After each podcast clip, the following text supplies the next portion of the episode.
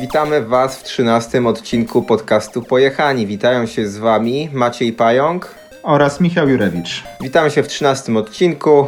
Chyba dzisiaj nie mam żadnego słowa wstępu, którym mógłbym się jakoś bardziej z Wami przywitać, więc po prostu zaczniemy od rekomendacji. Więc tak, ja wezmę pierwszą rekomendację na, na ruszt, już dość poważnie przeterminowaną, ale może jeszcze ktoś nie, nie widział. Dla Pająka była to nowość. Mianowicie po raz kolejny okazało się, że Canyon umie filmiki na YouTubie i będziemy kolejny film polecać, ale ten jest naprawdę niezły. Niejaki Braydon e, Brenkhurst, jakkolwiek się wymawia to, to nazwisko, naprawdę grube rzeczy robi. Takie, że w porównaniu do tego to Fabio Wibmer to jakiś laluś, to się tylko za laskami oglądał na poprzednio polecanym filmiku Canyona. E, a tutaj ziomek robi naprawdę poważne rzeczy. I co ciekawe, myślę, że 50-50 pod, sekcje podjazdowe i zjazdowe są pokazane w tym filmiku. I to, co najbardziej wgniata w fotel, to podjazdy. No, trzeba przyznać, że no foot na podjeździe z espedów, no coś, co nie widzi się często, nawet na filmikach w internecie, więc jak najbardziej polecam zobaczyć ten film, bo robi bardzo, bardzo duże wrażenie. Widziałeś go w ogóle? Tak, widziałem. To znaczy, jak już wrzuciłeś go do rekomendacji, czy gdzieś u nas na Slacka, to go zobaczyłem i tu bym chciał sprostować, bo to chyba nawet nie jest no foot, tylko jeszcze jest po prostu e, flip pedałami, korbą, tak? Oprócz tego, że no foot to jeszcze jest obrót, pół, pół obrotu korby, więc, więc to jest jeszcze większe wrażenie moim zdaniem robi. No, podoba mi się. To jest taki styl, bym powiedział... E, były takie filmiki kiedyś Mongusa z Chrisem Akrigiem, dobrze kojarzy nazwisko.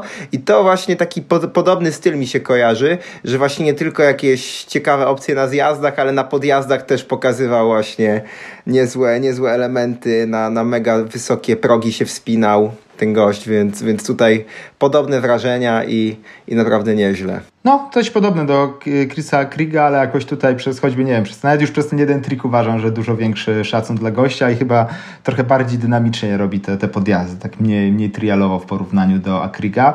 E, jak najbardziej spoko. Mi się przypomniało przede wszystkim a propos tego jednego rzeczonego e, no-foota, jak kiedyś, dawno, dawno temu jeszcze ćwiczyliśmy na szkoleniach zakręty z dociążaniem zewnętrznej nogi. Mieliśmy takie ćwiczenie, żeby wskazywać e, talerzyki raz z lewej, raz z prawej nogi, raz z lewej, raz z prawej strony roweru nogą i osoby, które były na zatrzaskach, jak to się tak szybko wypinać, wpinać, jak to możliwe. No przypomniały mi się te wszystkie pytania i te komentarze odnośnie tego naszego zamierzchłego przedpotopowego ćwiczenia. Aha, moż, można spokojnie i można jeszcze właśnie grubsze rzeczy robić, nawet we spedach. No przede wszystkim tutaj gość wygląda tak, jakby miał przysłowiowy motorek w tyłku, to jak drauje pod górę, to jest niesamowite. Wiadomo, że to jest poskładane odpowiednio i tak dalej, ale musi mieć chłop, no, uderzenie z tych, z tych pedałów i z nóg, żeby, żeby, żeby tak się wdrapywać i tak dynamicznie e, podjeżdżać, więc, więc, więc pełen szacun. Jak najbardziej polecamy, polecamy zobaczyć. Pomimo, że reklama, to polecamy obejrzenie tej reklamy. Link będzie oczywiście w notatkach do odcinka. Z mojej rekomendacji kolejnej też link znajdziecie w, w, w notatkach do odcinka. Ja będę rekomendował sprzęt. Tutaj może niestety sprzęt, ale tak, jak wyobrażacie sobie albo widzieliście już na naszych profilach Trasta, czyli pantografowy widelec, Widzieliście pewnie, jak nas obserwujecie dłuższy czas, u nas jeszcze wcześniej Motiona, czyli też pantografowy widelec. No to teraz jeszcze jest coś ciekawszego, bo musicie sobie teraz ten pantograf złożyć z amortyzatorem od Cannondale'a, czyli z Leftim i wyobrazić, jak to może wyglądać. I dokładnie takie ustrojstwo wymyślił i zaprojektował sobie zwykły gość z Wielkiej Brytanii, to znaczy nawet nie żaden inżynier, tylko po prostu zwykły rowerzysta, który chciał mieć coś nowego w rowerze, coś, co będzie inne, a przede wszystkim nastawione przede wszystkim na super jakość działania, na, na idealny performance. I on tutaj po prostu zrobił pantografowy widelec jednostronny, w sumie nie wiem, czy jest sens, żebym cokolwiek więcej o tym opowiadał. Po prostu goleń karbonowa, te elementy, które się ruszają, aluminiowe. E, założenie jedyne było takie, aby to było możliwie jeszcze jakby zrobione z jakichś części, które istnieją, czyli nie ma żadnego wymyślnego tłumika, tylko jest to po prostu tłumik czy damper z tylnego zawieszenia. Zwykła piasta Hope'a z 20 ośką i, i tyle. I, I po prostu od, odsyłam do tego, żeby zobaczyć, jak wygląda pontografowy lefty. pewna uwaga, bo on nie jest pantografowy ani trochę. Tutaj jakieś prototypy, rendery 3D były pantografowe rzeczywiście, ale to, co finalnie zostało wyklepane, to się ma do pantografu jak jedno zawias z tyłu do zawieszenia pantografowego, czyli wcale. To jakbyś to nazwał? Wahaczowy, zawiasowy, tak jak wiesz, tak różnica jak między jednym wahaczem a wielowahaczem, tak? Okej. Okay. Jest po prostu jedno, jedno zawias. O, to jest najlepiej, najlepiej mi się tutaj podsumowuje to nazwa, której używamy do tylnego zawieszenia. Jest to po prostu zawieszenie takie jednozawiasowe, tak? O ile tutaj dobrze, dobrze widzę wszystkie szczegóły w tym, w tym artykule. Bo rzeczywiście na tych renderach, które on tam wrzucał na Instagrama, widać tutaj, tutaj ewidentny pantograf, który miał pewnie służyć głównie jako pływający, e, pływający zacisk do hamulca, ale rzeczywiście oś jest też tutaj podłożyskowana. A tym finalnym, no to jest na sztywno. Jest po prostu jeden przegub, damper i tyle. Okej, okay, rzeczywiście różni się to między tym, co jest na renderach, a tym, co zostało wykonane, to masz rację. Tak czy siak, no ciekawa opcja, przede wszystkim też dlatego, że no nie jest to tutaj jakiś produkt wielkiej firmy, tylko jednego gościa, który postanowił sobie zrobić taki prototyp. E, nie ma za bardzo zamiaru, żeby to za chwilę wprowadzać do produkcji i robić z tego, z tego kolejny ciekawy produkt, który będzie na rynku ale myślę, że warto, żeby sobie zobaczyć i, i, i popatrzeć, że, że można jak zawsze zrobić coś na kilka sposobów. No, tutaj też, jeszcze tylko tutaj też skomentuję, że powiedzenie, że nie ma żadnego inżynieryjnego zaplecza jest trochę na wyrost. Jakby tutaj sam napisał, że nie ma wykształcenia, ale poświęcił 4 lata na, na pracę w kadzie, więc jednak trochę doświadczenia miał, zanim przyszło do wykonania tego widła. Więc jeśli ktoś się już napalał, że po tygodniu przeglądania internetu będzie w stanie to wyklepać, to może się trochę zdziwić, że jednak trochę więcej to wymaga pracy. Nie, nie, chodzi, chodziło mi właśnie o wykształcenie inżynier, inżynieryjne, to znaczy no, chyba powiedziałem, że gościu nie jest żadnym inżynierem, ale rzeczywiście jest napisane w artykule, że tam najpierw się ileś lat uczył w ogóle obsługi KADA, zanim w ogóle się za, zabrał za to, żeby, żeby gdzieś tam projektować ten widelec. No ale rzeczywiście fajna historia, jak najbardziej, jako też bardzo duży zwolennik do it yourself to jak najbardziej tutaj daje wielki szacun dla, dla gościa, szczególnie, że wyszło to całkiem zgrabnie, jak na pierwszą sztukę, czy tam powiedzmy pierwszą taką bardziej produkcyjną, bo pewnie jakieś szpetne prototypy były po drodze, to naprawdę to całkiem, całkiem zgrabnie wygląda. Chyba rekomendacje właśnie zakończyliśmy w tym momencie. No mieli, ja miałem jeszcze jedną tutaj rekomendację na liście na dzisiaj, e, która była drugą, ale że wszedł w międzyczasie ten zawiasowy lefty E, to jest trzecią, ale że nam szybko poszło, to powiem, bo już kiedyś wspominałem o multitoolu e, Ledermana, które używam głównie jako kombinerki, przecinaczki i, i nożyk. Z reszty narzędzi nie, nie, nie, aż tak, ale te, te trzy funkcje jakby no powodują, że jak najbardziej e, chcę go mieć w plecaku. No ale wtedy mówiliśmy, że to nie jest ten Lederman, to nie jest taki multitool rowerowy, tylko e, leśno-survivalowy, tak go nazwijmy. Mm i właściwie po nagraniu tego odcinka stwierdziłem, że coś, co jest dla mnie normalne, bo używam go dość długo, to mimo wszystko też może tutaj zasłużyć na rekomendację, czyli jak rozwiązałem problem multitula tego rowerowego z takimi zwykłymi, najbardziej potrzebnymi narzędziami, czyli wszelakie torksy, imbusy i tak dalej. I od razu powiem, że nie mam takiego kupionego w sklepie. Tutaj właśnie się to wspomniane wcześniej podejście do it, yourself we mnie obudziło jakiś czas temu, ponieważ te wszystkie takie stricte rowerowe multitule mnie wkurzały swoją smętną jakością tych narzędzi, bo tak naprawdę one często są całkiem zgrabne, ładnie wyglądają, to same narzędzia są niesamowicie szmatławe. To, I to niezależnie od półki cenowej. I tanie są słabe i bardzo drogie, też są równie słabe, jeśli chodzi o samą tolerancję wykonania tych, tych, tych narzędzi. Mm. I jakiś czas temu stwierdziłem, że przecież można kupić porządnej jakości bity, czyli te takie końcówki do, do, do śrubokrętów, w których się wymienia końcówki. Jak ktoś nie wie, co to jest, to jest bit. We wszystkich potrzebnych rozmiarach. Tutaj dodatkowa zaleta, że można sobie te rozmiary dobrać na takie, jakie potrzebujemy. Czyli masz Torxa 20 w rowerze, ciach, jeden bit, i już masz go ze sobą zawsze. Nie masz nic z płaskim śrubokrętem, nie chcesz tego wozić, ciach, nie bierzesz tego bita i nie musisz wozić.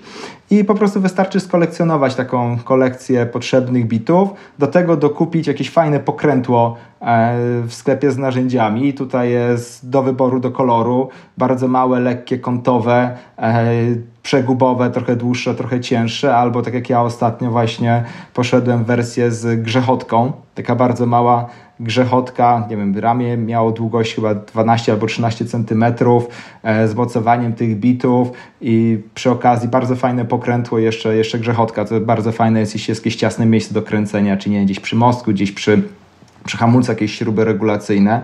E, tak samo jeśli tutaj reguluje coś przy hamulcach, to często są to takie dziwne e, imbusowe śrubki bardzo malutkie na jakiegoś imbusa e, półtora albo dwa, więc używanie tego w wersji z bitami też zazwyczaj pozwala łatwiej dojść do tych wrednych śrubek. Tutaj głównie pod kątem szkoleń i dziwnych hamulców u ludzi, które mają takie rozwiązania, więc to się jak najbardziej, jak najbardziej przydaje. I żeby miało to jakąś taką zgrabną formę, a nie się walały bity i pokrętło e, w kieszeni, to uszyłem z takiej sztucznej skóry i dętki, no taki zawijany tui, taki pokrowczyk e, z magnesami, że jest warstwa skóry, magnesy neodymowe, cienkie płytki 1 mm, to zaszyte jest warstwą dętki, więc te wszystkie narzędzia, bity, pokrętła się do tego tam przyczepiają, zwija się to, i się samo zamyka na magnes i po temacie. Bardzo takie zgrabne, eleganckie rozwiązanie, które można samemu wykonać i względnie niskiej cenie mieć naprawdę porządne, e, porządne narzędzie. I tu mogę powiedzieć, że jeśli chodzi o używane bity, to polecam tak naprawdę, jeśli ktoś chce tak trochę przeoszczędzić, a mieć dobre, to beta ma bardzo fajne e, te bity, a jak jednak chce się coś lepszego niż beta, no to Wicha z serii tej najwyższej Pro jest naprawdę spoko. Okej, okay, no używasz czego dosyć długo, więc myślę, że wiesz o czym mówisz. Nieraz widziałem to w akcji. Teraz grzechotko myślę, że jeszcze w kontekście wyjazdowym, jak trzeba czasem gdzieś tak czy dokręcić, odkręcić, a nie ma się wkrętarki, to tym bardziej grzechotka może być przydatna. No, grzechotka ma jedną wadę, no bo po prostu jeśli trzeba jakąś taką konkretną siłę przełożyć, no to podejrzewam, że może nie wytrzymać taka mała grzechotka. Eee, jeszcze nie miałem takiego przypadku, ale nie wiem, jakieś hamskie do, dokręcanie korb czy coś może być ponad jej, e, jej siłę, więc e, tutaj taka uwaga. Z drugiej strony z żadnym rowerowym przybornikiem i taki tego nie idzie zrobić sensownie, więc to na jedno, na jedno wychodzi. Ale Agnieszka ma wersję nie z grzechotką, ale z takim przegubowym pokrętłem, czyli jest wajcha, z przegubem i ta głowica, której montuje się bity jest po prostu na, na przegubie i to bardzo fajnie, bo nie trzeba przekładać tego bita, tylko jak chcemy mieć dużą wajchę solidną, no to na przegubie dajemy kąt prosty, sobie ustawiamy. Jeśli gdzieś musimy dojść w precyzyjnie wąskie miejsce albo nie potrzebujemy dużej siły, to możemy na tym przegubie tak no prosto mieć go ustawionego, nie pod kątem prostym, wtedy kręci się to delikatniej. E, bardzo fajne rozwiązanie, ale są dłuższe, dłuższa wajcha i cięższa. Więc po prostu ja tak stwierdziłem, że chcę taką wersję bardziej wylajtowaną z grzechotką. Teraz spróbuję, Agnieszka po prostu ma taką konkretniejszą wajchę, e, którą się trochę łatwiej obsługuje, bo nie trzeba tam tych bitów tak przekładać. Rzeczywiście ten przegub jest dość wygodny. Okej. Okay. Wrzucisz zdjęcie? Jak to wygląda? Jak najbardziej dorzucę. Dużo osób już widziało na szkoleniach, ale jak ktoś jeszcze nie miał okazji, to będzie mógł zobaczyć. Okej, okay. no to tym, tym razem rekomendację na pewno mamy za sobą. Myślałem, że jednak ją wyrzucić tą trzecią, ale jak szybko poszło, to nie ma się co ograniczać. Dobra, przejdźmy w takim razie do tematu odcinka. Temat odcinka będzie kontynuacją naszego jednego z ostatnich odcinków, w którym rozmawialiśmy o, o tym, jak od pomysłu przejść do wykonania trasy. W pierwszym odcinku z tej serii mówiliśmy tak naprawdę, co zrobić, żeby już na etapie pomysłu w ogóle tutaj czegoś nie schrzanić i, i się nie zatrzymać. Dzisiaj pogadamy o tym, jak już, wy, jak już mamy ten pomysł, to jak tu przejść do jego realizacji, ale w kontekście albo znalezienia inwestora, albo zdobycia zgody, czy to inwestora, czy zarządcy terenu na to, aby e, ta trasa mogła powstać w danym terenie. Tak, zgadza się. Więc tak może od razu przechodząc prosto z mostu, mamy pomysł. Co jest krokiem numer dwa? Co byś zasugerował tutaj słuchaczom? Jako, jak już mają pomysł, y, przesłuchali poprzedni odcinek, wiedzą jak ten pomysł zweryfikować, trzeba samemu jeszcze w głowie, zanim się go zaprezentuje, ale jednak podjęli decyzję, że chcą iść dalej z tym pomysłem. To co zrobić? czy zakładamy, że już mm, słuchacz ma mniej więcej pomysł też, gdzie ta trasa jest oczywiście, tak? Czyli on wie, że to jest tutaj za domem sąsiada na przykład, tak? Na jakimś tam, w jakimś tam lesie. Okej, okay, no to, to pierwszą podstawową rzeczą, to, którą trzeba zrobić, że to jest sprawdzenie tak naprawdę na jakim terenie i do kogo należy teren, na którym ta nasza wymarzona trasa miałaby powstać. Od tego bym zaczął. No i tutaj jest kilka sposobów na to. Mm, jak to sprawdzić? No, przede wszystkim taki najprostszy, jeżeli jesteśmy w jakiejś tam małej miejscowości, wiemy, że mamy jakiś tam ciekawy teren, no można popytać ludzi, czyj to jest teren. Druga opcja to jest tak naprawdę dowiedzenie się w urzędzie miasta, gminy, czyj to jest, dan- czyj, czyj jest ten teren, albo sprawdzenie po prostu portalu leśnego BDL, czyli Bank Danych o Lasach. Tylko teraz, żebyśmy wiedzieli w ogóle, co musimy sprawdzać, to musimy sobie mimo wszystko zacząć od na przykład geoportalu takiego ogólnego, żeby zobaczyć, czy na przykład teren, w którym chcemy robić tą trasę, ma jakąś jedną dużą działkę, czy ma dużo małych działek, czy musimy sprawdzić numer działki, bo to jest podstawowa rzecz, abyśmy mogli tak naprawdę dalej szukać, do kogo ta działka należy. Okej. Okay.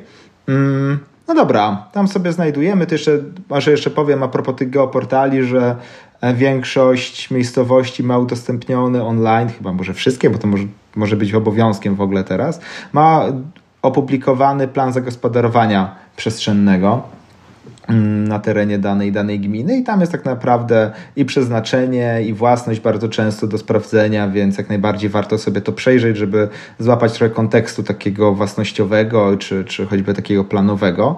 Jak najbardziej tak.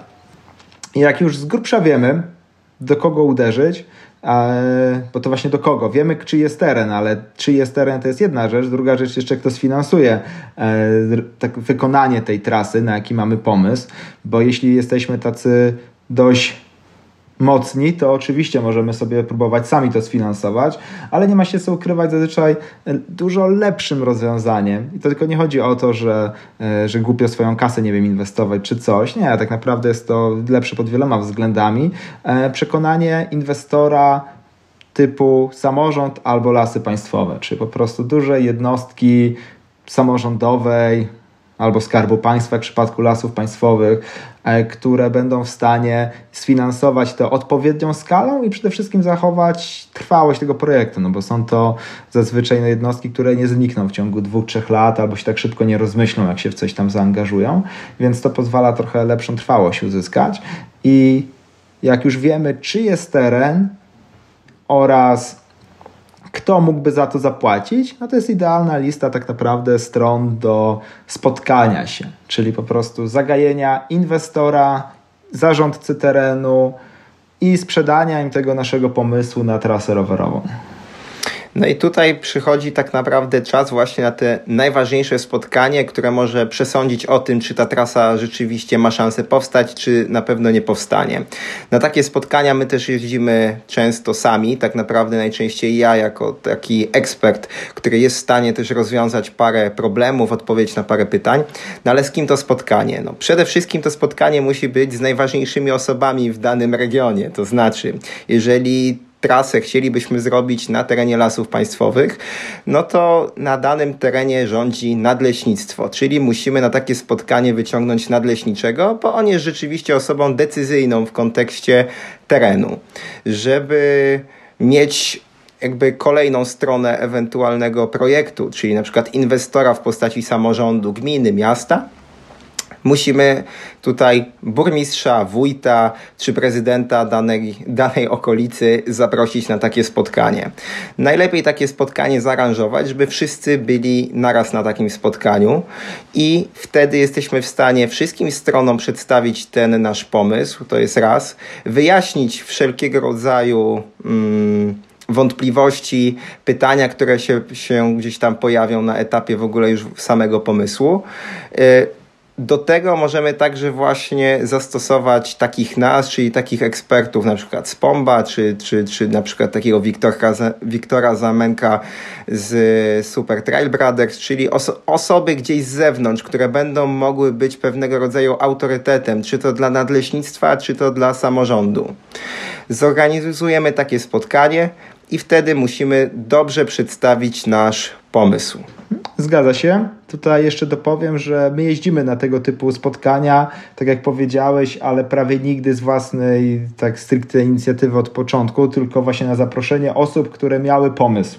Czyli jeśli macie pomysł, już sobie zbadaliście e, podwórko, wiecie kto może być inwestorem, wiecie kto e, może być zarządcą terenu, na którego chcecie te trasy postawić, to możecie się z nami skontaktować i wtedy będziemy tutaj chętnie służyć naszym know-how, e, doświadczeniem i pomożemy Wam przekonać właśnie inwestorów, zarządców terenu do tego, że jest to dobry pomysł, albo przekonamy Was, że to jest zły pomysł, jeśli się okaże, że Wasz pomysł jest, jest do luftu i nie ma sensu, bo tutaj to nie jest tak, że każdy pomysł na trasę, każda trasa rowerowa musi zostać wykonana, tylko dobre trasy muszą być dobrze wykonane. Nie ma tutaj miejsca na, na jakąś tandetę. Mm, I jeszcze raz powtórzę, że to już wybrzmiało, ale to jeszcze raz powtórzę, bo to jest ważne. Nie marnować czasu na gadanie z leśniczym, z jakimś urzędnikiem Wydziału Promocji, coś tam. To dla nich to jest kolejny problem i od razu powiedzą nie, bo mają długą listę zadań do zrobienia. Rzadko, rzadko naprawdę e, który urzędnik czy leśniczy powie, że, że tak i będzie chciał przepychać u swojego szefa ten, ten temat. To, to musi przyjść zazwyczaj do osób pracujących na przykład w urzędzie miasta z góry, więc trzeba się najpierw pewnie trzeba będzie uderzyć do jakiegoś tam urzędnika, ale z mocnym postanowieniem, że chcemy dążyć do spotkania z tutaj no, szefem. Raz to będzie prezydent, a raz zastępca prezydenta, ale z osobą, która jest tutaj najbardziej decyzyjna.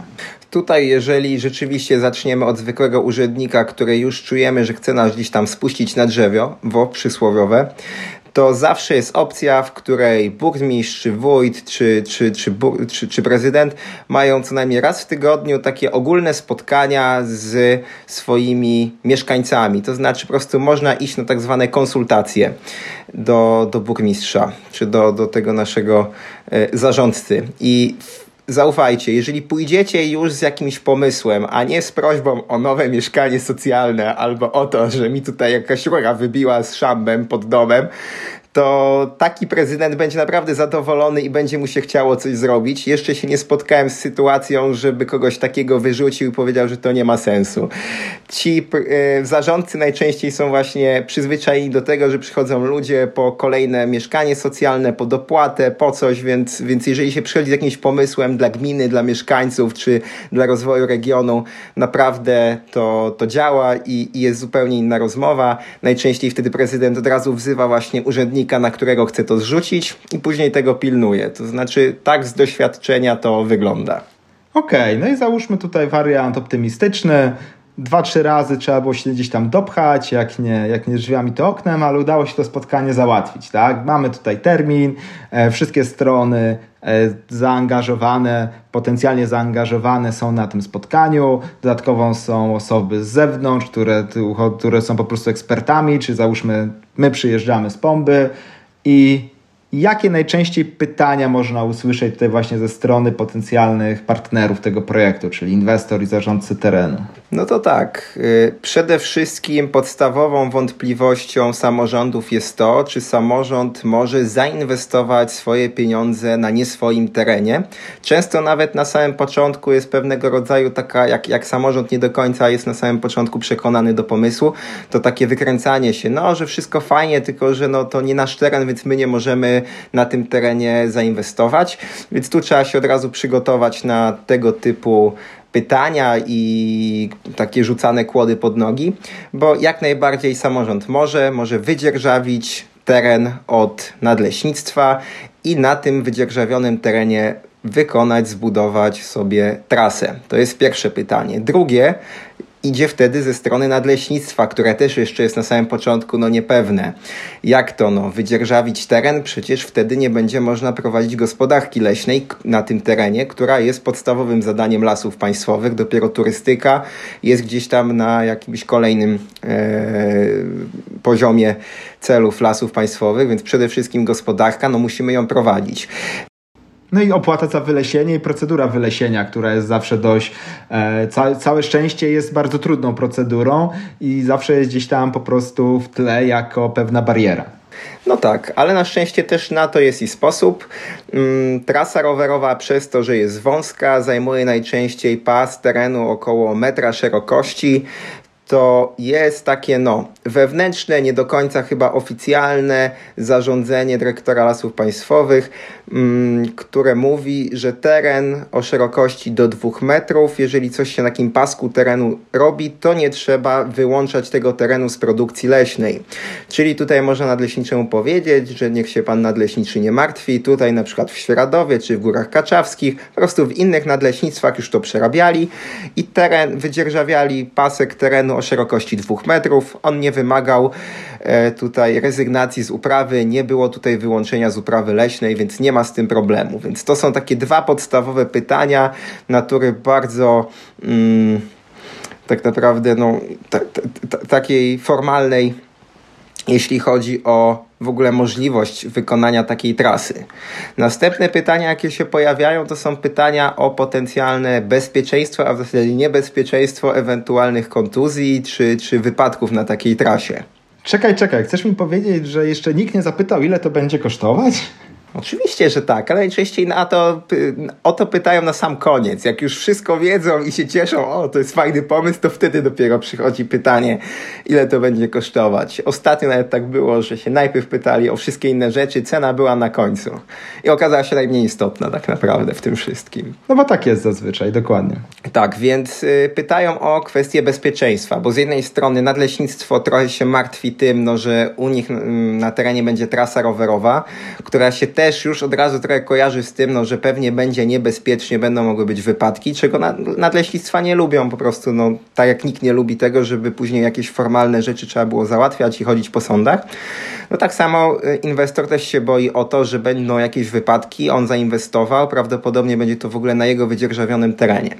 Więc tutaj też jest parę istotnych aspektów i odpowiedzi i podpowiedzi, które można udzielić. Przede wszystkim trzeba przestrzegać przed tym, że sam regulamin w zasadzie można sobie wsadzić między bajki, on może być, on powinien oczywiście gdzieś być, informować jakie są zasady na takiej trasie i, i dawać zalecenia ale on nie jest najważniejszy, bo w dużym skrócie zapis w regulaminie, że ktoś korzysta z takiej trasy zbudowanej na własną odpowiedzialność. W przypadku wypadku nic tutaj nie da. Jeżeli osoba, która się na przykład przewróci na trasie, złamie sobie rękę albo poturbuje się jeszcze mocniej, będzie miała jakieś roszczenie wobec czy to nadleśnictwa, czy gminy, po prostu inwestora, czy, czy, czy, osoby, czy osób zarządzających trasą, przede wszystkim będzie chciała udowodnić pewnego rodzaju zaniedbania na trasie, czyli to, że trasa była zaniedbana, była niebezpieczna przez zaniedbania i zaniechania ze strony administratora. I tutaj na przykład e, kładka nad jakąś tam strumykiem po prostu była połamana, dlatego się przewrócił. Były jakieś ubytki w nawierzchni, były nieposprzątane e, drzewa po jakiejś wichurze i tak dalej. Administrator trasy musi wykazać, że dba o trasę, czyli na przykład raz w tygodniu robi pełen obchód trasy, robi z tego raport i wtedy ma podkładkę na to, że dba o trasę i cały czas stara się dopilnować, aby na trasie nie było żadnych niebezpiecznych elementów. To jest podstawowa rzecz. Druga rzecz, którą można też przekonywać przyszłych inwestorów, no to projekt tych tras, jak i użyte materiały, ograniczenia w, maksymalne w ilości używania drewna właśnie na jakieś kładki inne rzeczy, czyli takie newralgiczne miejsca, które mogą się psuć, ulegają najszybszej degradacji, robi się ich po prostu jak najmniej, czyli też jakby sam projekt tras ma zagwarantować możliwie najmniejszą obsługę tych tras. E, pewnie można by było jeszcze kilka elementów wymienić, ale myślę, że ten regulamin, jak i założenia z e, odpowiednio częstymi mm, odpowiednimi, odpowiednio częstymi inspekcjami trasy są wystarczające najczęściej na pierwszy ogień dla przyszłych inwestorów. No dobra, ale tak w skrócie, jakbyś odpowiedział na pytanie, a co z odpowiedzialnością, że jak ktoś się wywróci, to jak to zrobić, żeby to nie była nasza wina, w sensie wina inwestora? To w zasadzie to, co powiedziałem, czyli przede wszystkim dbać o trasę, czyli robić te inspekcje, no i y, zadbać o to, żeby na etapie i projektu, i wykonania tej, tej trasy ona spełniała wszelkie założenia bezpieczeństwa zrównoważonych tras rowerowych na przykład. No wtedy tak bym odpowiedział na to pytanie. O to ci chodziło, czy masz po prostu jeszcze coś do dodania, próbujesz ze mnie wyciągnąć i... No, po prostu bardziej przedstawić konkretną odpowiedź, tak, bo tutaj był wywód o odpowiedzialności, e, konieczności doglądania trasy, ale konkretne pytanie, konkretna odpowiedź. Tutaj myślę, że warto przede wszystkim wskazać, że ryzyko nie jest większe niż, nie wiem, niż na stoku narciarskim czy w jakimś innym skateparku, tak? I nie jest tak, że za każde złamanie nogi na stoku narciarskim e, jest obwiniany, czy jest tutaj winny e, zarządca stoku narciarskiego, tak? Jest to po prostu sport, który się wiąże z jakąś tam kontuzyjnością i dopóki nie ma jawnych zaniedbań ze strony tutaj e, operatora, czy tam właśnie trasy rowerowej, czy, czy, czy stoku narciarskiego, czy czegokolwiek innego, to nie ma tutaj odpowiedzialności, nie ma tutaj, tutaj mowy o odpowiedzialności danego, danego operatora, więc po prostu jedyne co, no to e, ktoś, kto udostępnia trasę, musi się wywiązać z jej, z jej jakości, z jej utrzymania i właściwie tyle, tak? I, I to w zupełności wystarcza i tak jak pokazują tutaj przykłady istniejących tras, bo teraz już jest dużo łatwiej, bo tych tras jest bardzo dużo, to tych wypadków nie ma znowu aż tak dużo, to po pierwsze. Po drugie, e, wcale te pozwy sądowe i kary za kontuzję się wcale nie sypią, tak naprawdę z lewa i z prawa. Tak naprawdę w Polsce jeszcze nie słyszałem o żadnej sprawie, która by miała miejsce, która by tutaj e, dawała jakąś obowiązek zapłaty odszkodowania na operatorze, zarządcy trasy rowerowej.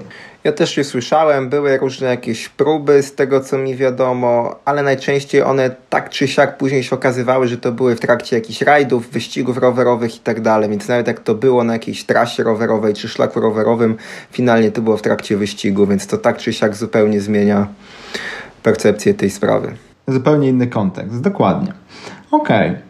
No to co, następne pytanie, ile to będzie, ile to będzie kosztować, tak? To rzeczywiście to pytanie zawsze się pojawia, prędzej lub później. No i na to pytanie też jest bardzo łatwo odpowiedzieć, bo można zajrzeć w BIPy mm, już poprzednich, poprzednich inwestycji. W Świeradowie te 10 lat temu trasy były budowane za około 50 tysięcy złotych za kilometr.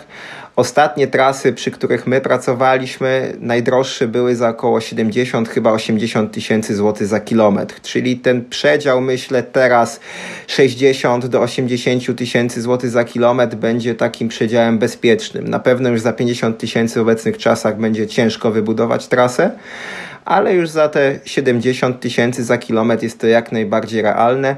No warto tutaj pamiętać, żeby zwrócić uwagę, że w sytuacji, kiedy budowane będzie 5, 10, 15 kilometrów to może być właśnie te 70 tysięcy za kilometr, a jeżeli trzeba będzie zbudować jakąś taką krótką trasę o długości 1,5 kilometra, to pewnie ten koszt za kilometr, czyli później w przeliczeniu za metr będzie wyższy, no bo trzeba uruchomić całą procedurę, ściągnąć sprzęt i tak dalej. Po prostu no, wykonawcy wtedy dużo więcej liczą za metr takiej ścieżki niż w przypadku większych inwestycji. No, to się zgadza. Ja bym tutaj nawet trochę wyżej, pod, jak, szczególnie w kontekście takiego hmm, pierwszego spotkania, bym dociągnął nawet te kwoty trochę wyżej, strzelił po prostu 80-100 tysięcy, jeśli mówimy właśnie o jakimś małym projekcie, jeśli o jakimś bardzo dużym, to właśnie 70-90 e, jako całkowity koszt już z prac projektowych, prac wykonawczych, plus oznakowanie, jakaś identyfikacja wizualna i tak dalej, więc tyle, e, tyle trzeba liczyć. I nie ma się co bać mówić takimi kwotami, bo naprawdę dla samorządów to nie są duże kwoty. To nie są duże kwoty w kontekście budowy akwaparku, to nie są duże kwoty w kontekście budowy chodnika, to nie są duże kwoty w kontekście budowy takiej ścieżki miejskiej, e, rowerowej, więc nie bać się, nie twierdzić, że to wszystko da rady za 5 zł zrobić i się samo utrzyma, tylko po prostu jasno uprzedzić wszystkich tutaj zaangażowanych, jakie to są koszta, ile trzeba wydać na utrzymanie, bo lepiej, żeby byli przygotowani. Tak naprawdę i tak ta kwota nie ma aż takiego znaczenia, co mówiliśmy wcześniej, bo to zazwyczaj są finansowania zewnętrzne, więc po prostu będzie pozyskana większa dotacja. Dokładnie tak jest.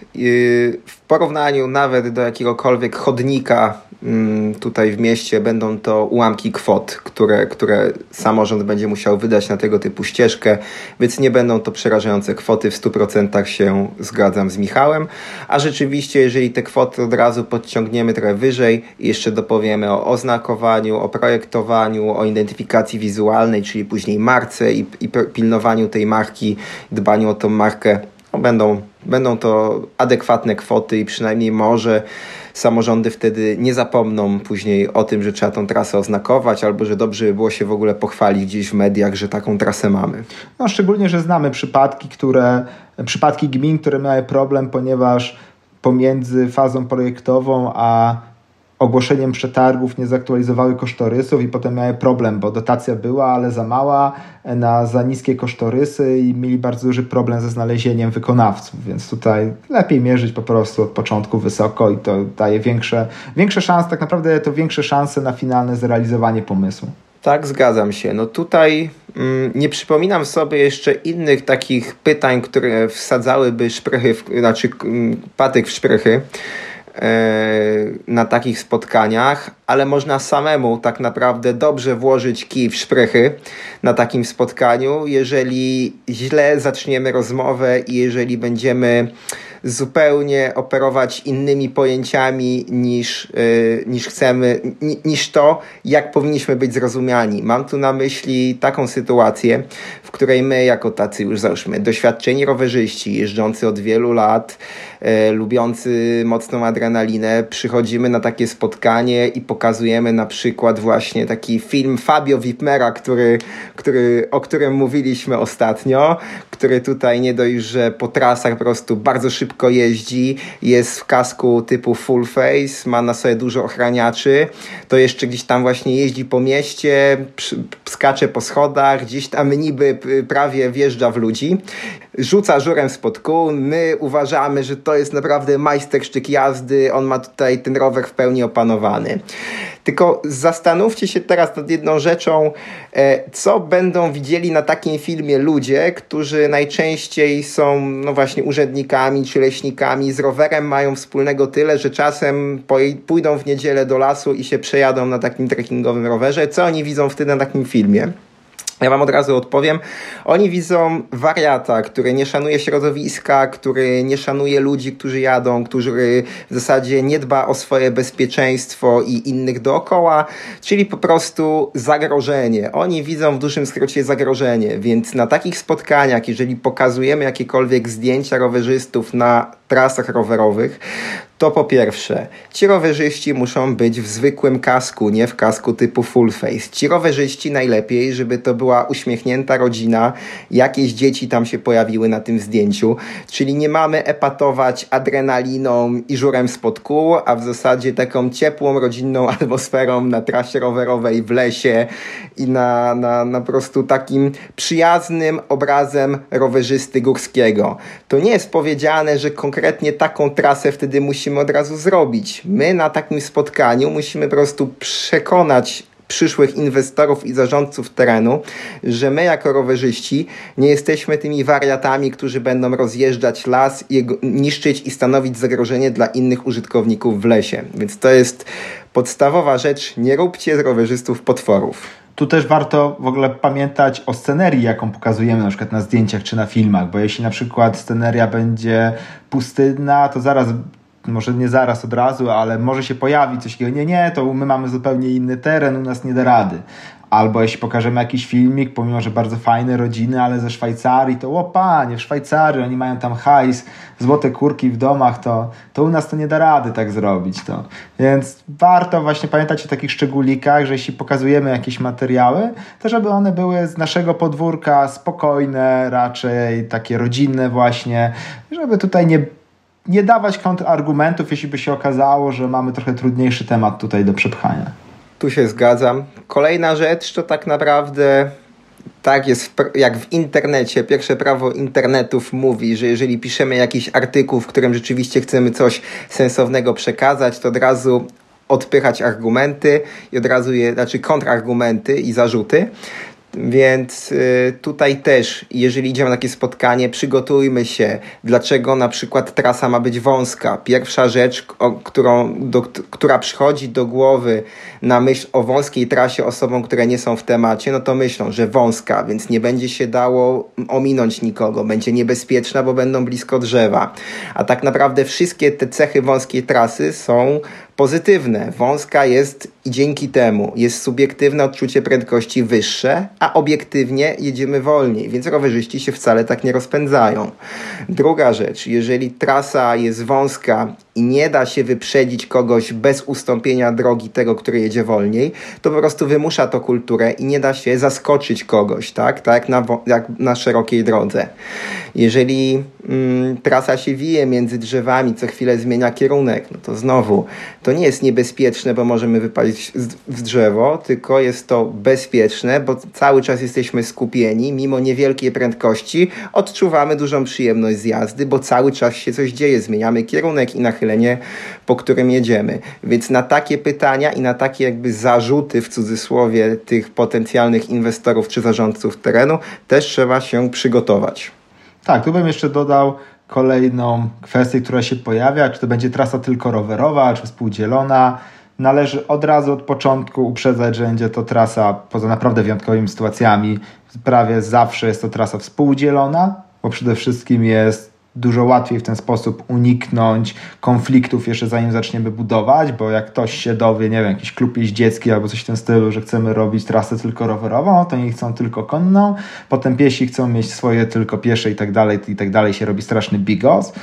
Chcemy robić od razu trasę dla wszystkich, otwartą dla wszystkich, oczywiście zaprojektowaną, wykonaną z myślą o rowerzystach, ale otwartą, e, otwartą jak najbardziej dla, dla wszystkich. Dzięki temu można też po prostu tutaj mówić, nie wiem, na przykład dla burmistrza, że trasa owszem rowerowa, ale korzystać będą nie tylko rowerzyści, przez to dużo więcej osób będzie mogło e, skorzystać. Te, wtedy się pojawia na terenach tak naprawdę górskich pytanie, czy można w takim razie zimą te trasy wykorzystać na biegówki. No i to jest pytanie, gdzie trzeba powiedzieć od razu, że raczej nie ze względu dlatego, że są zbyt kręte, zbyt ostre zakręty i nawet o ile na tych najłatwiejszych nachylenia by się zgadzały, to cała reszta ukształtowania tej trasy się w ogóle nie zgadza, więc tak naprawdę nie ma, nie ma, nie ma szans, żeby to wykorzystać pod kątem biegówek e, zimą. Już nie mówiąc o jakichś trudniejszych trasach, gdzie, gdzie są jakieś kamienne sekcje, dużo większe nachylenia i tak dalej, ale nawet te łatwe się do tego nie nadają.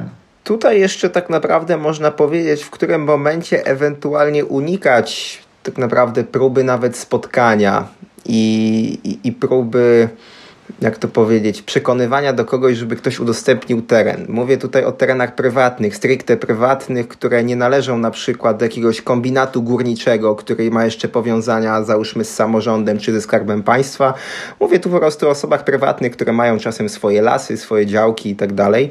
Na takich terenach naszym zdaniem nie ma sensu co się w cudzysłowie ścierać i próbować przepychać tam budowę trasy. Przede wszystkim dlatego, że taki teren prywatny z dnia na dzień może zmienić właściciela. I o ile pierwszy właściciel stwierdzi, że nie ma problemu, trasa może być, on nie rości sobie tutaj żadnych praw i w ogóle nie będzie chciał żadnych pieniędzy za to, że ta trasa tędy przechodzi, no to kolejny właściciel może mieć zupełnie inny pomysł na swój teren i nagle chcieć pieniędzy. No i wyobraźmy sobie sytuację, w której po prostu na 10-kilometrowej pętli w środku lasu mamy jedną działkę 500 metrów, 100 metrów nawet tak naprawdę, nawet 10 metrów trasy e, po prywatnym terenie. No i właściciel stawia płot, nie można wjechać nagle się zaczynają problemy.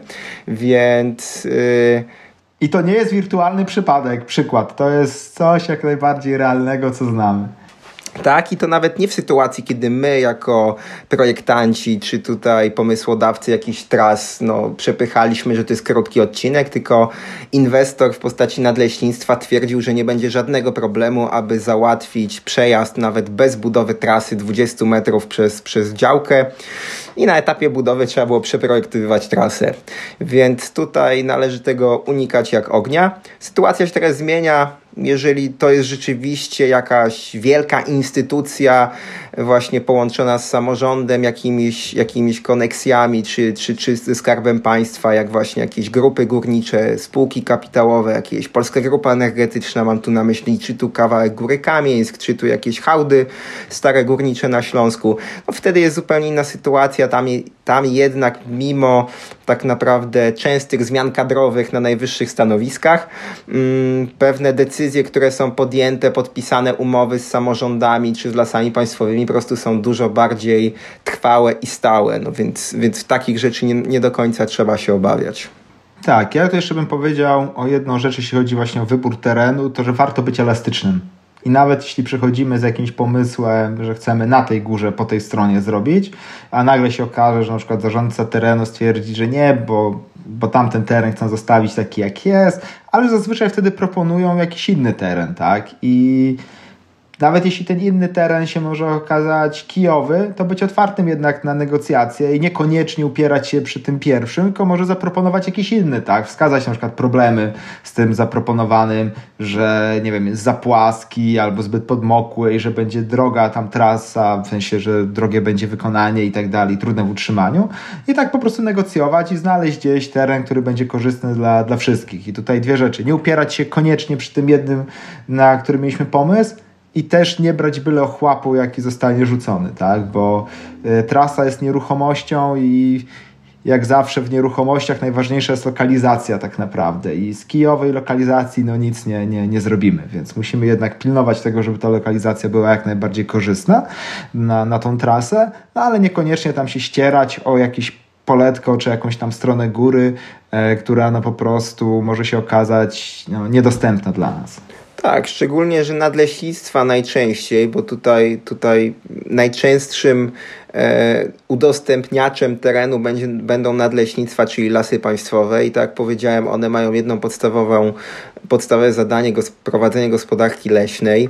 I oni też dobrze wiedzą, bo mają takie co najmniej dziesięcioletnie plany urządzania lasu, e, w których wiedzą, że za ileś lat będą ciąć drzewa w danym miejscu, więc oni często tak naprawdę wskazują tereny, na których wiedzą, że przez następne kilka, kilkanaście lat na przykład nie będzie prowadzone jakieś mm, sporego pozyskania drewna, czyli wtedy oni wiedzą też, że ta trasa nie będzie często niszczona i nie będzie też co chwilę musiała być zamykana, bo to na to też trzeba przygotować, że po prostu raz na jakiś czas w terenie no ta trasa będzie musiała zostać zamknięta już jak powstanie na właśnie czas wycinki, cięć pielęgnacyjnych czy innych sytuacji. I tu nam umknęło to jedno pytanie, które rzeczywiście się często pojawia y, właśnie ze strony nadleśnictwa. Co jak trzeba będzie przeprowadzić wycinkę czy jakieś prace leśne, a będzie tam ta trasa. Przecież nadleśnictwo nie będzie płacić za jej, za jej naprawę, tak? I tutaj trzeba po prostu powiedzieć, że przede wszystkim na czas takich prac leśnych no to trasa jest zamykana, robiony jest gdzieś objazd na przykład istniejącymi e, drogami leśnymi, albo się nie da rady, to po prostu jest w ogóle zamykana i dziękuję, do widzenia. I wtedy no, prace, prace są robione, po ich zakończeniu trasa jest otwierana. Też tak naprawdę trzeba po prostu tutaj się dogadać z nadleśnictwem, z leś... już wtedy też z leśniczymi, którzy będą prowadzić prace leśne na danym obszarze, żeby uważały na tą trasę, czyli po prostu się będzie drewno jakieś ściągane, no to nie 3 metry przez tą trasę, tylko po prostu kilkoma kanałami, które będą przecinać tą trasę i da, da rady, da rady, no bo jak przykłady tutaj z Nadleśnictwa Świeradów, Nadleśnictwa Złotoryja pokazują, że nie ma najmniejszego problemu, żeby prowadzić e, czynne prace leśne e, dokładnie na obszarze, przez którego środek przechodzą te trasy rowerowe i jest wszystko ok, no. Zresztą, no to nie jest nic nowego, no, szlaki piesze, jakieś ścieżki w lasach istniały i przez kilka stuleci nadal istniały i nadal istnieją, więc tutaj e, te ścieżki naprawdę potrafią sobie przetrwać z jakimś z wycięciem kilku, kilku drzew. Tutaj się nie ma co obawiać i tylko po prostu przytoczyć przykład nawet polecić się skonsultować właśnie z innymi nadleśnictwami, jak to jest rozwiązane, wtedy sobie wewnętrznie to ustalą. Tutaj też Pająk cały czas powtarza tej najważniejszej, głównej roli lasów państwowych, czyli gospodarki leśnej, pozyskania drewna i tak dalej, i tak dalej. Trochę to brzmi jakby nie wiadomo, jak to, jak to wyglądało i że nie ma szans w ogóle na nic poza wycinaniem drzew, a tak nie jest. Tak naprawdę zazwyczaj nadleśnictwa patrzą bardzo pozytywnie na budowę tych tras rowerowych, no bo pozwalają trochę uporządkować ten ruch rowerowy, jaki występuje na danym obszarze i bardzo bardzo chętnie udostępniają swój teren na cele rekreacyjne, więc to nie jest tak, że im trzeba po prostu wyrwać ten teren spod, spod pił, żeby cokolwiek tam zrobić, co nie jest związane z wycinaniem, z wycinaniem tych drzew. Wręcz przeciwnie, więc nadleśnictwa to jest zazwyczaj bardzo dobry partner. Jeśli miałbym tak zupełnie osobiście powiedzieć z własnego doświadczenia, to zdecydowanie lepszym partnerem zazwyczaj jest nadleśnictwo, czy nawet park narodowy, niż samorząd, który widzi tylko kasę i termin tak naprawdę rozliczenia dotacji, więc tutaj bardzo często nadleśnictwo jest właśnie tym lepszym partnerem, który pomaga trochę nawet dogadać się z samorządem. No to nie ma się co oszukiwać, zgadzam się w 100%. Też najczęściej nadleśnictwa znowu mają jeszcze większą stabilność, jeśli chodzi o e, zarząd na danym terenie, więc e, dużo bardziej perspektywicznie patrzą na to, co się będzie w lesie działo i chociażby na to, żeby jakość trasy była jak najlepsza, żeby jak najrzadziej trzeba było tam wchodzić, poprawiać ją i tak dalej. I rzeczywiście no, nadleśnictwa przede wszystkim też przez to, że najczęściej same realizują jakieś turystyczne projekty, czy to stawianie wiat, czy to stawianie nawet, czy tam remonty jakichś dróg, czasem same jakieś ścieżki edukacyjne robią, to najczęściej mają dużo większe doświadczenie w ogóle w przeprowadzeniu inwestycji turystycznych, jeśli chodzi o jakieś ścieżki czy szlaki i po prostu też są w stanie nam pomóc później przy egzekwowaniu dobrej jakości. Hmm, masz coś do dodania? Bo tak myślę, że już trochę gadamy, już nam się trochę zbliża koniec y, odcinka, a tak naprawdę temat jaki wzięliśmy na dzisiaj, to właśnie pierwsze rozmowy, spotkania z inwestorem i zarządcą terenu. I szczerze mówiąc, temat już chyba całkiem dobrze wyczerpaliśmy. Zostawmy sobie może trochę rzeczy na przyszłe odcinki z serii od pomysłu do wykonania trasy rowerowej. To jedyne co tylko dodam, to po prostu, że znowu w notatkach do odcinka umieścimy te wszystkie geoportale, bank danych o lasach, czyli wszelkie linki, które nam będą pomocne w sprawdzeniu, do kogo należy teren. Więc tym sposobem możemy spokojnie zakończyć główny temat odcinka i przejść do pytań od słuchacza. E, na pierwszy ogień weźmiemy pytanie, gdzie jechać w góry z młodym adeptem MTB? Masz jakieś konkretne pomysły, gdzie jechać, czy może chcesz powiedzieć, jakie miejsca są dobre, a jakie nie? Hmm bo ja mam parę takich miejsc, które mógłbym polecić po prostu na, na, na rower z młodym adeptem, ale myślę, że ty możesz powiedzieć, w jakie miejsca jechać, a w jakie nie, bez może konkretów. Co ty na to? Tak możemy zrobić, bo szczególnie, że sobie uknąłem jakąś, jakąś taką teorię, e, szczególnie w momencie, kiedy prowadziliśmy tutaj szkółkę dla dzieci ze szkoły w Świeradowie, szkółkę rowerową i tak naprawdę... Mm, żeby trasy rowerowe, że trasa rowerowa była atrakcyjna właśnie dla młodego adepta MTB, to musi być przede wszystkim ciekawa i jednocześnie z kolei też nie, niezbyt przerażająca. Czyli po prostu musi być to, co my lubimy, żeby było ciekawie, ale jednak nie przerażająco. To samo musi być tutaj właśnie dla, dla dziecka, które jedzie na rowerze, tylko to zazwyczaj zupełnie inaczej wygląda. Jedyne, co bym tutaj powiedział, to szukać tras, które nie mają dużego nachylenia, ani w dół, ani w górę, czyli żeby sobie mogły te dzieci po prostu jechać w miarę, w miarę swobodnie, a nie cały czas na heblach albo z wywieszonym językiem. To jest pierwsza rzecz. Druga rzecz, wąskie, dla nas nawet bardzo wąskie, bo to co, to, co jest dla nas wąskie, to dla małego dziecka jest, jest szerokie i ogromne, więc tutaj po prostu nie bać się wąskości tras, ale za to być dość czujnym pod kątem nawierzchni, no bo po prostu rzeczywiście to, co my jadąc na dużym rowerze, na dużych kołach nam się wydaje gładkie, to potrafi być zaskakująco wertepiaste, gdy się jedzie na 20-calowych kółkach albo tam na 22-calowych, więc... Yy nawet te single w Świeradowie, które y, uchodzą raczej za trasy bardzo gładkie i bardzo równe, y, te bardziej zerodowane odcinki potrafiły narobić nie lada problemów tam dla dzieci w wieku, no nie wiem, druga, trzecia y, klasa szkoły podstawowej, no bo po prostu te parę wystających korzeni, parę wystających kamieni już po prostu bardzo, bardzo je blokowały i, i tak naprawdę wymagały bardzo dużo takiej no, odwagi, albo nawet po prostu jakiegoś się tam wyrzucało dziś na bok i potem musiały wchodzić i tak dalej, że trzeba tutaj uważać na tą, na tą nawierzchnię, żeby nie była z kolei zbyt wertepiasta, bo to tak jakby nam kazać jechać po jakimś gigantycznym, no po prostu rock gardenie non-stop. Jeśli się pojawi jakiś taki jeden krótki odcinek, spoko, no ale żeby to nie było po prostu cały, cały zjazd tak nie, nie wyglądał. Ale za to zakręty są jak najbardziej spoko. Czyli szukaj po prostu teraz ciekawych, ciekawych przez to, że są wąskie, przez to, że jest dużo zakrętów, dużo odwróceń nachylenia, ale niezbyt ostrych, ale jednak dość, dość gładkich. To takie tak naprawdę tutaj sugestie ode mnie. To ja się jak najbardziej z nimi zgadzam. Dodałbym jeszcze taki, taką jedną rzecz.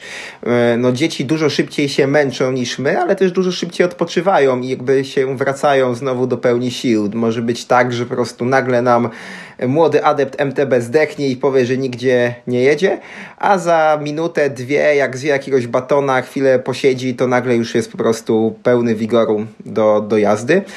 Wydaje mi się także, że takie niedługie pętle, które się dzisiaj nie dłużą i po prostu są w stanie wracać często do punktu tak naprawdę startowego, też są całkiem, całkiem niezłe. Jeżeli ten punkt startowy ma jeszcze na przykład jakiś pump track albo jakiś tor przeszkód, to już w ogóle jest super, bo dziecko niby po prostu odpoczywa, ale tak naprawdę cały czas jeździ na tym rowerze bo to też u siebie na szkółce widzę, że nie, już nie mamy siły, nie mamy siły, no to dobra, to zjeżdżamy tutaj, kończymy. Trzy minuty posiedzieli, już wszyscy na przednim kole tam stają i Willy robią, więc, więc, więc siła jest.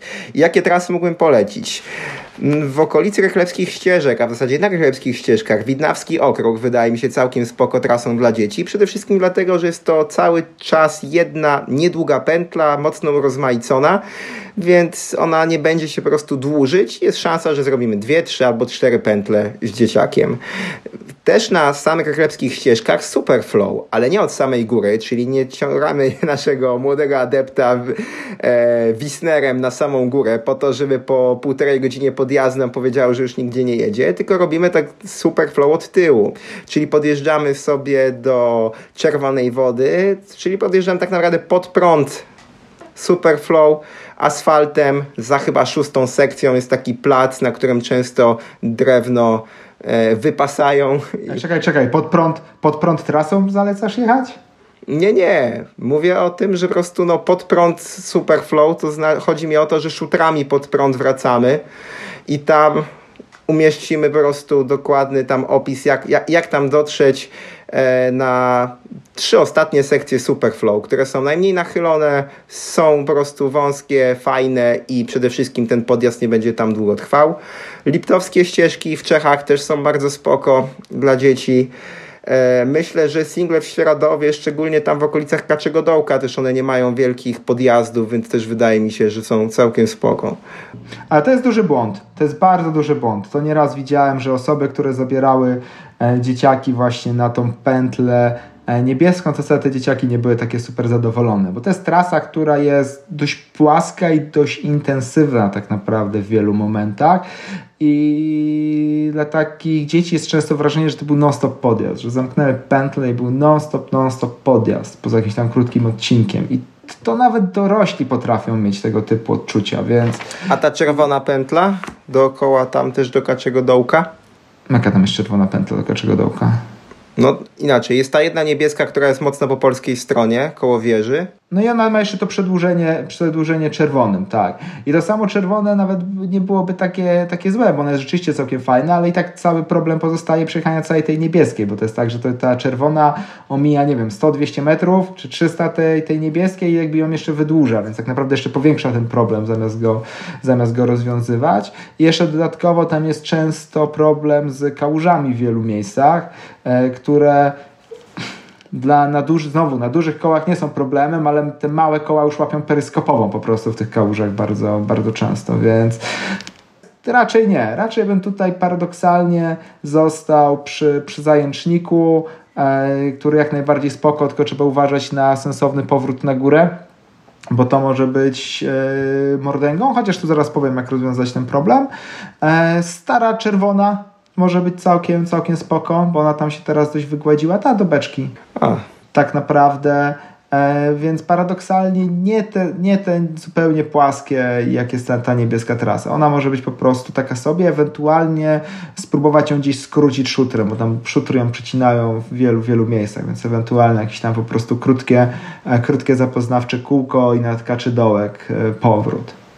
Jeśli jeszcze chodzi o podjazdy z, z dzieciakami, bo to chciałem skończyć tą myśl, o której tutaj wspominałem przed chwilą.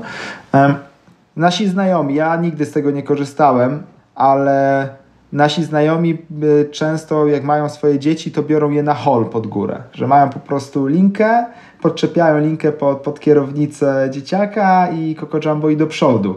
I kiedyś pamiętam, że to po prostu była zwykła linka, jakaś tam dynamiczna i z partyzanta, ale ostatnio się dowiedziałem właśnie e, od Michała, którego tutaj jak najbardziej pozdrawiam z tego miejsca, że są w ogóle już no, produkty takie na rynku, że są specjalne linki do holowania dzieci pod górę. No tak, jest taki produkt, który się nazywa Towi i który sprzedaje nasza koleżanka Asia Sobieralska, czyli Mother Biker. Ona to najpierw sobie testowała i po prostu teraz to odsprzedaje dalej. Miałem okazję parę razy na szkółce właśnie przetestować to na jej dzieciakach i rzeczywiście jest to bardzo fajne, w zasadzie bardzo bardzo płynnie się podjeżdża z czymś takim. Nie ma szarpnięć, ten, ten pasek się, ta linka się nigdzie tam nie, nie plącze między, między kołami, nogami i tak dalej, więc, więc jest naprawdę spoko. Więc teraz zgodnie z przysłowiem, że jak się miało na krowę, to trzeba mieć na łańcuch, więc teraz trzeba po prostu pędzić do sklepu i kupić e, te toły i, i mieć i pomagać w podjazdach. Tak, i rzeczywiście to potrafi, z tego co mówiła też Asia, jako doświadczona mama dwóch synów, którzy, którzy jeżdżą na rowerze i których ona też cały czas ten rower wyciąga. Nawet czasem niekoniecznie trzeba jakoś bardzo ciągnąć te dziecko, ale to, że ono już jest na lince powoduje zupełnie inną, inny już po prostu sposób e, jazdy, to znaczy motywacji przede wszystkim. Więc, więc nie ma z tym problemu. Więc tu jak najbardziej pozdrawiamy Mother Biker czyli Asię Subieralską i jej produkt Towi, a chciałem podsumować, że zawsze dobrze mieć lokalesa w okolicy, no bo, bo mimo tego, że coś się wydaje, że będzie całkiem nieźle i nie będzie dużych podjazdów, to, to i tak się później dla dzieci może okazać niefajne. Akurat te, te rzeczy oprócz świeradowskich singli to w zasadzie przetestowałem z różnymi dzieciakami, czy z rodzicami dzieciakami, więc, więc te poprzednie typy myślę, że tak czy siak są dobre, a świeradów tutaj jeszcze to zawsze do Michała trzeba dopytać gdzie najlepiej jechać? Do miejscówek pewnie jeszcze kaczaskie ścieżki bym dodał. To może nie, z nie ani trochę z doświadczenia, tylko tak bardziej z sugestii, to myślę, że Rzeszówek może być niezły, kto wie, może nawet Gozno. Myślę, że to są warte spróbowania. Myślę, że Gozno nawet może być ciut lepsze, bo Rzeszówek mam, na, mam wrażenie, że może mieć podobny problem, jak powiedziałeś o tej niebieskiej, że tam nie będzie takiego uczucia pełnego zjazdu a jakby ciągłego zjazdu, w zasadzie ciągłego podjazdu, a Gozno jest takie, że rzeczywiście jest kawał zjazdu takiego, więc tam będzie, będzie pewnie nawet ciekawsze. To znaczy o kole nawet widziałem tam, e, kiedyś spotkałem tu znowu ze szkółki od siebie e, Tomka z Piotrkiem i, i też jak najbardziej działało to u nich i to o kole jak najbardziej się wyciągnęli na górę i potem ten zjazd pod sam parking był całkiem spoko. Okej, okay, chyba temat wyczerpaliśmy. Mieliśmy jeszcze jedno tutaj przygotowane pytanie od słuchacza, ale myślę, że sobie przerzucimy na, na następny odcinek. Okej, okay. możemy tak zrobić. Ja na to pytanie powiem teraz, może będzie większa tajemniczość. Nie wiem, jak odpowiedzieć, więc tym bardziej niech ludzie będą ciekawi. Co to za pytanie? Ja mam dobrą, przygotowaną, krótką odpowiedź, ale nie aż tak krótką, żeby ją teraz zasunąć, więc to zostawimy. Dobra, no to z tego miejsca się żegnamy. Oczywiście zachęcamy do tego, żeby tam nas obserwować na naszych kanałach i zadawać nam pytania, co w zasadzie cały czas robicie, bo te tematy i pytania od słuchaczy nam się nie kończą. Więc możecie nas znaleźć na Twitterze, Pojechani, na Facebooku podcast Pojechani, mnie na Facebooku jako Maciej Pająk, na Twitterze jako Pająk EMTB. No i Michała oczywiście tylko i wyłącznie na Twitterze jako Michal Jurewicz bez polskich znaków. Mimo, że nawet się nie muszę trudzić i mówić, gdzie mnie można spotkać, że zawsze to za mnie zrobisz. Ja to lubię. No tak, no. Bardzo dobrze się urządziłeś, tylko jeden portal. Szkoda w ogóle, żebyś ty zaczynał mówić tylko tam, gdzie, gdzie cię znaleźć. Jak ja tu cztery wymieniam, to ten piąty też wrzucę. Okej, okay, to co? To mam nadzieję, że jeździcie teraz na rowerze, a jak nie, to zaraz pójdziecie pojeździć. Na razie, cześć. Na razie, hej, do zobaczenia. Do usłyszenia właściwie.